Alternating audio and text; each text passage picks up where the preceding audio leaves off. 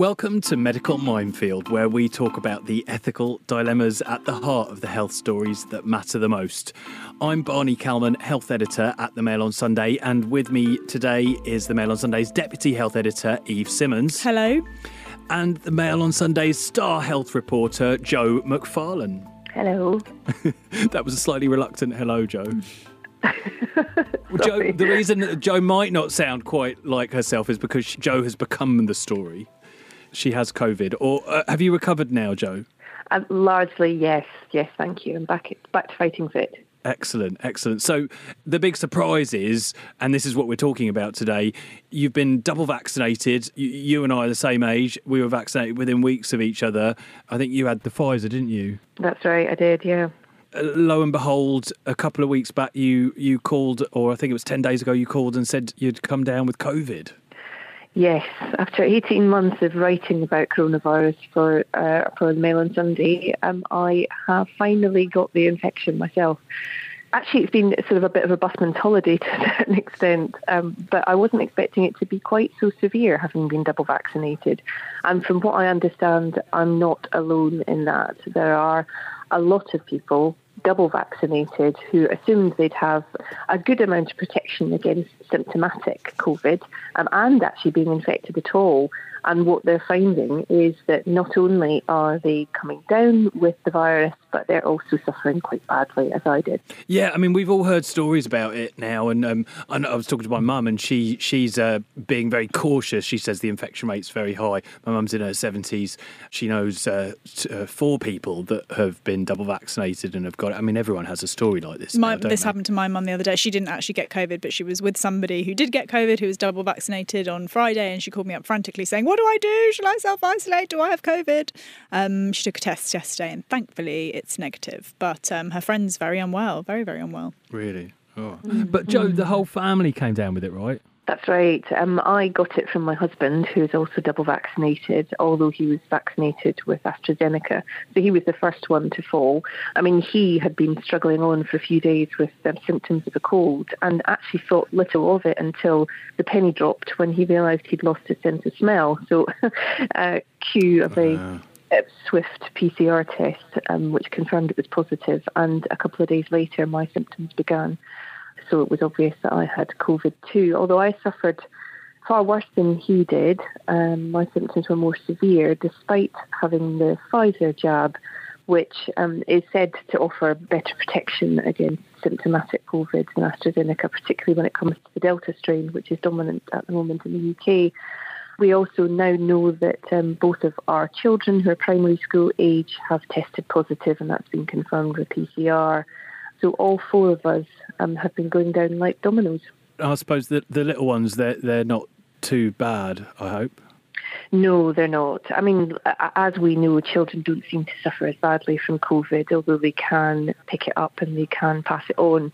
They're obviously not vaccinated, but their symptoms have been very, very mild. A bit of tiredness, a bit of fever, and, and snotty noses, but nothing that you wouldn't expect in a in, in a kid of that age. Joe, can I ask what symptoms you had? Oh, all of them. uh, weirdly, it started off with a pain in the shoulder where I'd been double vaccinated, sort of deep muscular ache, and I, didn't really think much of it. I just thought, oh, I've got a bit of sore shoulder. And then I developed really intense muscle pains in my legs, which kept me awake at night. Then the shivering and the fever started and um, gradually, and, and, it was a bit like being on a roller coaster. The symptoms came sort of one at a time. So one day I'd have the terrible symptoms of a cold. The next day I'd just have a fever going up and down. The next day I'd have a, a terrible cough and a sore throat. But I went mm. through the mm. gauntlet of, of most of them. Um, no real breathlessness or any breathing issues, so I wasn't concerned. But the, the, the fatigue was, was pretty intense. I would sort of shake if I tried to get out of bed, um, oh. and uh, doing anything at all would just completely wipe me out. Um, I've never been a napper, but I took a lot of naps. Was it like anything you'd had before? No, no. I mean, I, t- I don't tend to get ill very often, actually, and anything I do get, I fight off fairly quickly. It was the length of this that surprised me, and the way that the symptoms varied day to day. Uh, there was a real sort of pattern to the way they kind of came on and, and disappeared again. Um, it, really it did feel you know really quite intense compared to other illnesses I've had. I mean, I, I know I can pinpoint the last cold I had. It was um, February 2013, and it was when I was pregnant with my daughter. And I assumed because coronavirus is a you know virus that causes a common cold that I might have some degree of um, protection against it because it's just not something I tend to get. But hmm. apparently not. Well, I mean, it's what everyone's asking. You know, what is going on? Why are so many people who've been fully vaccinated coming down with COVID? People getting ill? Should we be worried? Is everything going to go like it is in Israel? I think we should talk to the experts. Eve, what do you think? I agree. Yeah, there's only so much that we're going to be able to understand on our own. As ever, we'd like to know what you think. Are you worried about catching the virus? Do you think we should all just get on with it if we've been double jabbed, learn to live with it? Let us know on Twitter using the hashtag medical minefield. First on the line, we have microbiologist Paul Hunter, who is professor in medicine at the University of East Anglia. Paul, today we're talking about why we're seeing so many people who've been fully vaccinated get ill with COVID. What is going on? I thought the vaccine was supposed to be the end of all this. Well, it's certainly a step towards the end, but as as we know, the vaccine isn't 100% effective, and it's a lot less effective at stopping infection. And we've heard in the last few days that that protection effect can actually wane even after a few months. It is a lot better at protecting against severe disease, but still not 100%. Maybe 85, 90% protection against stopping people having severe disease.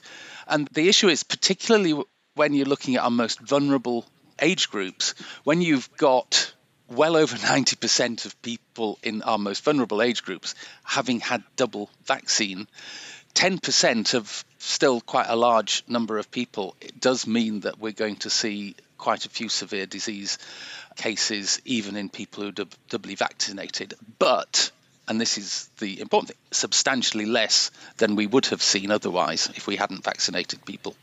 I mean, we we've heard anecdotes of people who aren't necessarily vulnerable or, or, not people that we would have thought of. We were just talking, and, and she's on the line now, our colleague Jo McFarlane, who is in her early 40s, fit and healthy, and both she and her husband recently got COVID. And, and Jo, I don't think uh, you'll mind if I tell Paul, uh, you said you felt absolutely dreadful, didn't you? Yeah, yeah. I mean, I was very surprised at how strong my symptoms were. I mean, they were mild. I, there was no chance of me being hospitalised, but they were still incredibly unpleasant, and I was bedridden. Yeah, certainly. No, oh, absolutely. And the the thing about COVID is that it's actually two diseases. You know, there's mm. the um, infection that you described, which is essentially an infection of the nose and throat. And yes, it can still be bad, but it, it's not going to be life threatening and it's unlikely to put you in hospital. And the vaccine is not that good against these, what we call mucosal infections. I mean, it still reduces uh, the risk of them by 50% or more, but it's still there's still a lot of people who will get these generally mild infections. But the really life-threatening infections, the ones that put you into hospital, the risk of going into hospital if you've been vaccinated is substantially lower, you know, maybe 10% of what it would have been otherwise. But, you know, we will still see quite a few people who have been doubly vaccinated getting the more severe form of COVID. I think what everyone's looking at at the moment as well is Israel, where uh, you know we, we were on a par with them, high numbers of people fully vaccinated, and, and it seems to have uh, gone south quite rapidly in Israel. Yes, Could the same thing happen here?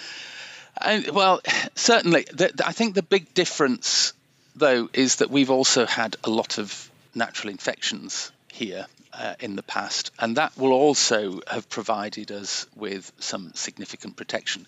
And interestingly, I think one of the things that we're learning is that if you've been vaccinated and then you have a natural infection, or possibly the other way around as well, if you've had a natural infection and then you've been vaccinated, the quality of, of the immunity and the strength of the protection that that gives is actually quite a lot better than either vaccine or natural infection alone. So, you know, if you've had vaccine and you've had natural infection, then you can pretty much be comfortable that you've actually had, you've got some pretty strong protection going on now.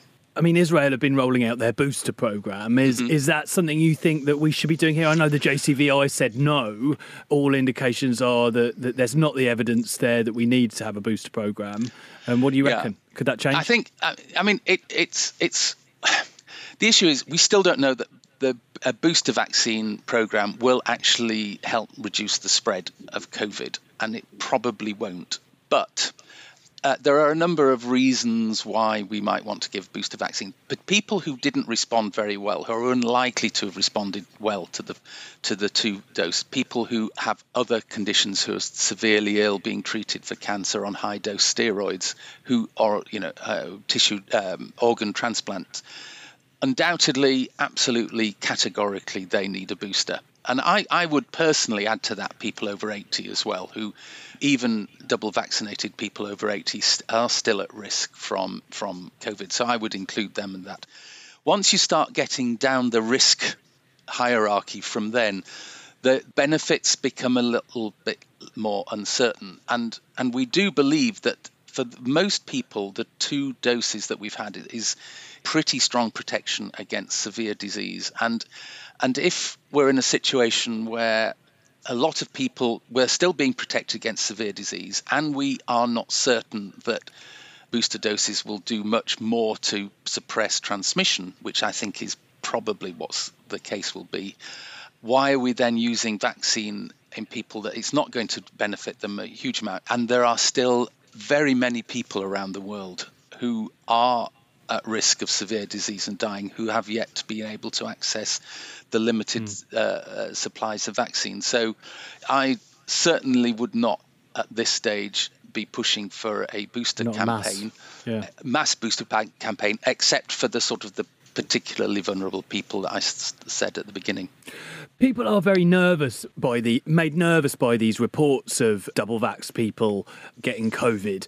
Would your message be to them perhaps you don't need to worry about catching COVID anymore? That that actually if you get it, it probably won't be that bad. It might enhance your immunity. You shouldn't be actively trying to avoid it. You know, most people have not much to fear from COVID anymore.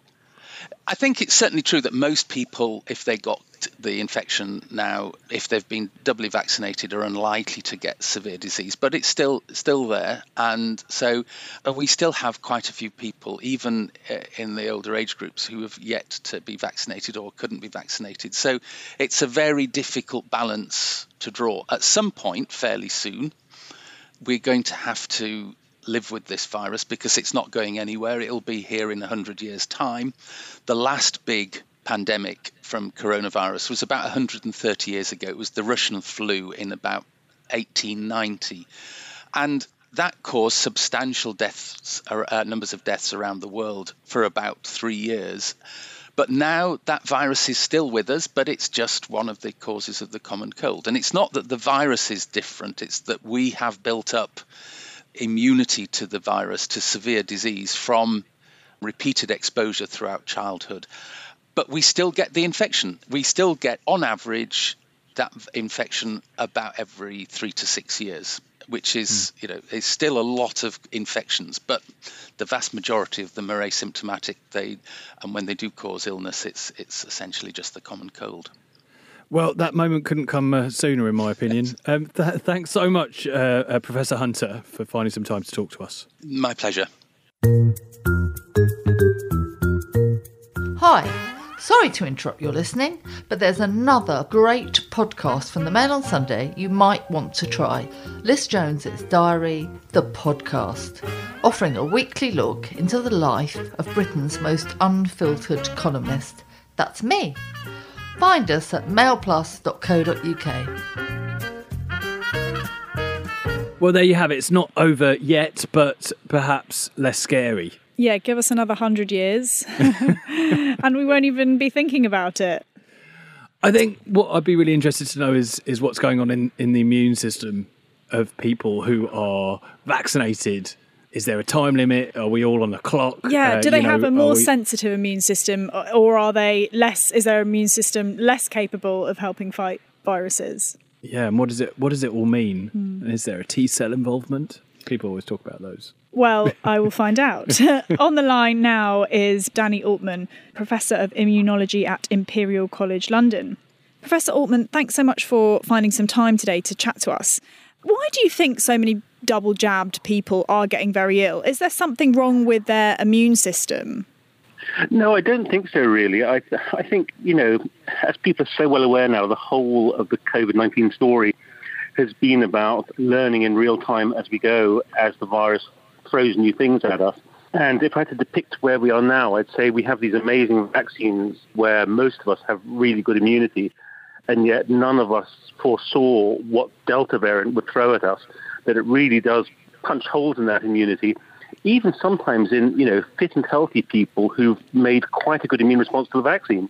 So these people, for instance, Joe, who's on the line now, was double vaccinated and got very, very, very sick with COVID. Would you say there's something going on in her immune system compared to someone who was doubly vaccinated and didn't get symptoms? Is there something wrong with her immune system? Is it weaker or more sensitive? Yeah, so the way I, I depict it is, is this. It's that, um, you know, if you look at the hard data, and probably the best data set we have is, is that big data set from the, whatever it is, 34,000 vaccinated people yeah, at one healthcare um, insurer in Israel. Sure, there's some correlation of Delta variant breakthrough cases with being um, further out from your vaccine doses, older and having a lower antibody response. So, so yes, you'd say maybe there's some kind of correlation between being a breakthrough case and having made a lower antibody response. But we've looked at lots of examples of people who've had quite severe breakthrough COVID after vaccination. They were people who had rip-roaring levels of, of antibody and had made a great immune response to the vaccine. So, you know, in some ways, all bets are off. So, what's going on there then? I, I think what's going on is that um, the, the rules are the rules, and that um, you know more immunity is better than less immunity, and vaccinated is way better than not vaccinated. Otherwise, we'd have um, you know we'd be back at the 1,800, 2,000 deaths per day level. So um, we are winning, but um, what can I say? I, that you know Delta variant um, really stress tests everything we put in place, including our very good vaccines. And sometimes, somehow, even a person with quite good antibody levels can get caught out by a high viral load. But why is it that these people might be getting very, very severe symptoms, but not so much that it tips them into needing to go to hospital? What is it that breaks that pattern? Yeah, I, th- I, think even that's really confounding and confusing, isn't it? Because again, you know, I can't, I can't emphasize this sufficiently, you know, without sounding like a complete idiot. But um, you know, this really is building the aeroplane as we fly because we're learning all this stuff in real time. Because you, you remember that a few months ago, we had people like Patrick Vallance standing up at the um, Downing Street briefing and saying that because we had such, good vaccines, we'd broken the link between infection and hospitalization. And that's still up to a point true, isn't it? Because although our hospitals feel very overrun and our intensive care units are starting to feel overrun, the relationship to number of cases um, you know, is, is, much more favourable than it was in the in the in the first and second wave. So we, we, we definitely are winning. And yet it's confusing and confounding because we know that there are people out there who've been exposed to Delta, been vaccinated, and actually are carrying around an enormously high level of, of virus in their lungs. And you kind of think, well, you know, sure, they're protected up to a point because they're not in hospital, but they're not as protected as we thought they'd be. And we don't know what's going on with the immune system in those people. Um, we know that the same rules of, of immunity apply. We, we, we know that if you think about all the variants that we've heard about so far, you, you can call them alpha, beta, gamma, delta, or you can call them, um, you know, by their old-fashioned names. The delta is probably the most distinctive and diverse of all of them we've looked at so far. It has very different mutations to the others. Um, it is better at evading immunity. It is better at, at infecting and achieving high viral loads. It's, it's just different. It's just a, another surprise thrown up by the virus. Joe was uh, saying something very interesting the other day. I don't want to take the words out of your mouth, Joe, but whether or not if she'd got the virus before she'd been vaccinated, she would have got really ill. Is, is, is that the right question, Joe? What, what what's your you mm. say it? You say it better than I, I would. Yes, well, I mean, obviously being double vaccinated with Pfizer and coming down with, um, I mean, mild symptoms, but enough to, to make me bedridden, I, it did make me wonder, despite being a, a healthy and fit, you know, early 40 something woman, might I have got far more severely, are, are my severe symptoms indicative of potentially um, a, a tendency to be even more ill if I'd not been vaccinated? Yeah, I, I, think that's a really good way of looking at it, and a really kind of um, you know educational way of looking at it to explain it to others, isn't it? Because obviously, as you know, as, as scientists, we're always taught to look at um, you know hundreds of cases or thousands of cases and not be swayed by studies of one person. But you, you, know, your, but, you know, your case does sound really indicative, doesn't it? And I think it's mm-hmm. almost certain that if um, you've been laid this low having presumably had um, you know enormously high levels of antibodies from the vaccine. Just imagining what you'd be like if you'd had no vaccination. I'd you know I'd probably bet my house on the fact that you would have been rather unwell in hospital. Gosh, that's that's a rather terrifying prospect, actually. Mm. And my last question would be: How worried should my mum be? She's a healthy, seventy-four-year-old who's really looked after herself and has stayed away from the virus throughout the pandemic, double vaccinated in January with everyone in her age group. How worried should she be right now? Because she's feeling a bit nervous. Many of her friends have got the virus despite being vaccinated, and she says she really doesn't want to get it. Yeah, no, I, I think I think she's right. I think you know, I think we, you know, we've we've all just when we thought we were safe, we've all got jumpier because of Delta, and so we should be. And all I can say to her or to people like her is, so, you know, I've been an advocate on, on two points. One is that we need better and better and wider and wider scale immune monitoring and who's safe and which age groups are safe. And that when we talk about boosters, we need, if you like, targeted boosters to the people who really need it. And we're almost certain that the people who need it are, you know, the obviously, um, if you like, immune vulnerable because they're a little bit older or because they've got cancer, or because they're taking immunosuppressive drugs. So we really need boosters targeted to those groups ASAP. Danny, would perhaps the reason why somebody who is doubly vaccinated but got very, very ill with COVID be because they got a high viral load? Does the circumstances in which they caught the infection affect how ill they'd become? Does that still apply? I, I, get, you know, it's one of those kind of uncharted areas, isn't it? So one of the slight shockers out of that study from um, Oxford released last week was the idea that you could be vaccinated and, in inverted commas, kind of semi-protected, and yet still have enormously high levels of virus ready to pass on to, to everybody you meet. So, so what that means is that at a time when Delta is our main variant doing the rounds, we should expect to encounter you know, some really high levels of virus being passed on at um, you know at you know pop festivals and football stadiums and, and restaurants and what, what have you. There's, there's a lot of virus around. And even if you're doubly vaccinated, the, the rules still apply that if you get a, a great big viral load, you, you're likely to get ill. Yeah, well, you know, more more more virus has, more chance of overcoming those neutralizing antibodies. Yes. Mm. Interesting. Well, Professor Altmann, thank you so much for spending the time talking to us today. Great pleasure. So there we have it. Pop festivals are high risk. Joe, I think you should come clean about how you picked up COVID. Busted. uh, well, me and the family did go to Camp Bestival, which is a sort of family focused music festival down on the Dorset coast um, for a while. I mean, that's one is, of the is possibilities. It indoors? No, it's completely outdoors. It's a camping mm. festival, you know, a bit ah. like Glastonbury, but um, you know, with uh, you know CBeebies characters wandering around. That's another thing about this Delta. You know, keep hearing about people getting outdoors. This happened to my mum's friend. She, yeah. she, my mum said, "Well, we were outdoors the whole time, and she got it at this event." She was maybe that fresh air isn't so. So fresh. Uh, certainly not where the toilets are concerned. well, if you will go to festivals, I tell you. That's true. I could easily have just got it in the pub in Dorset either. So you know. I mean, th- this this virus never fails to surprise. Although I am getting slightly weary. Are you?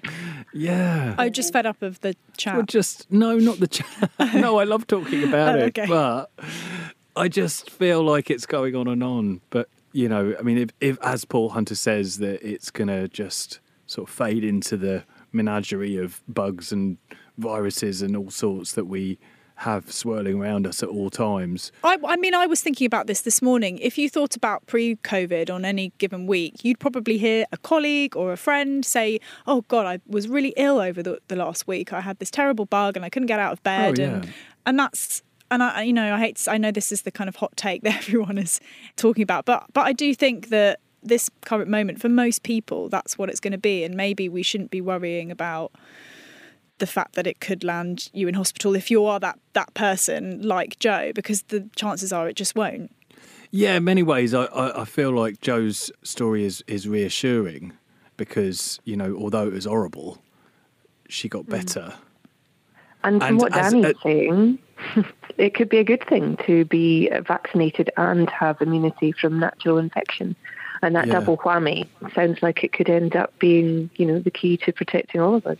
So now you have super antibodies.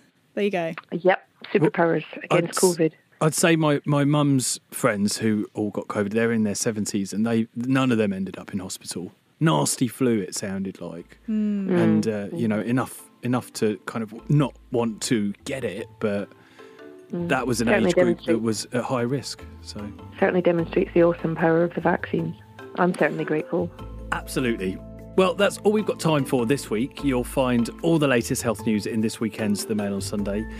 And visit mailplus.co.uk forward slash subscribe to get access to all our podcasts, videos, opinion pieces, and more. You can follow us on Twitter by searching at MailPlus. We'll be back with another topic on Medical Minefield next week. See you then. Goodbye.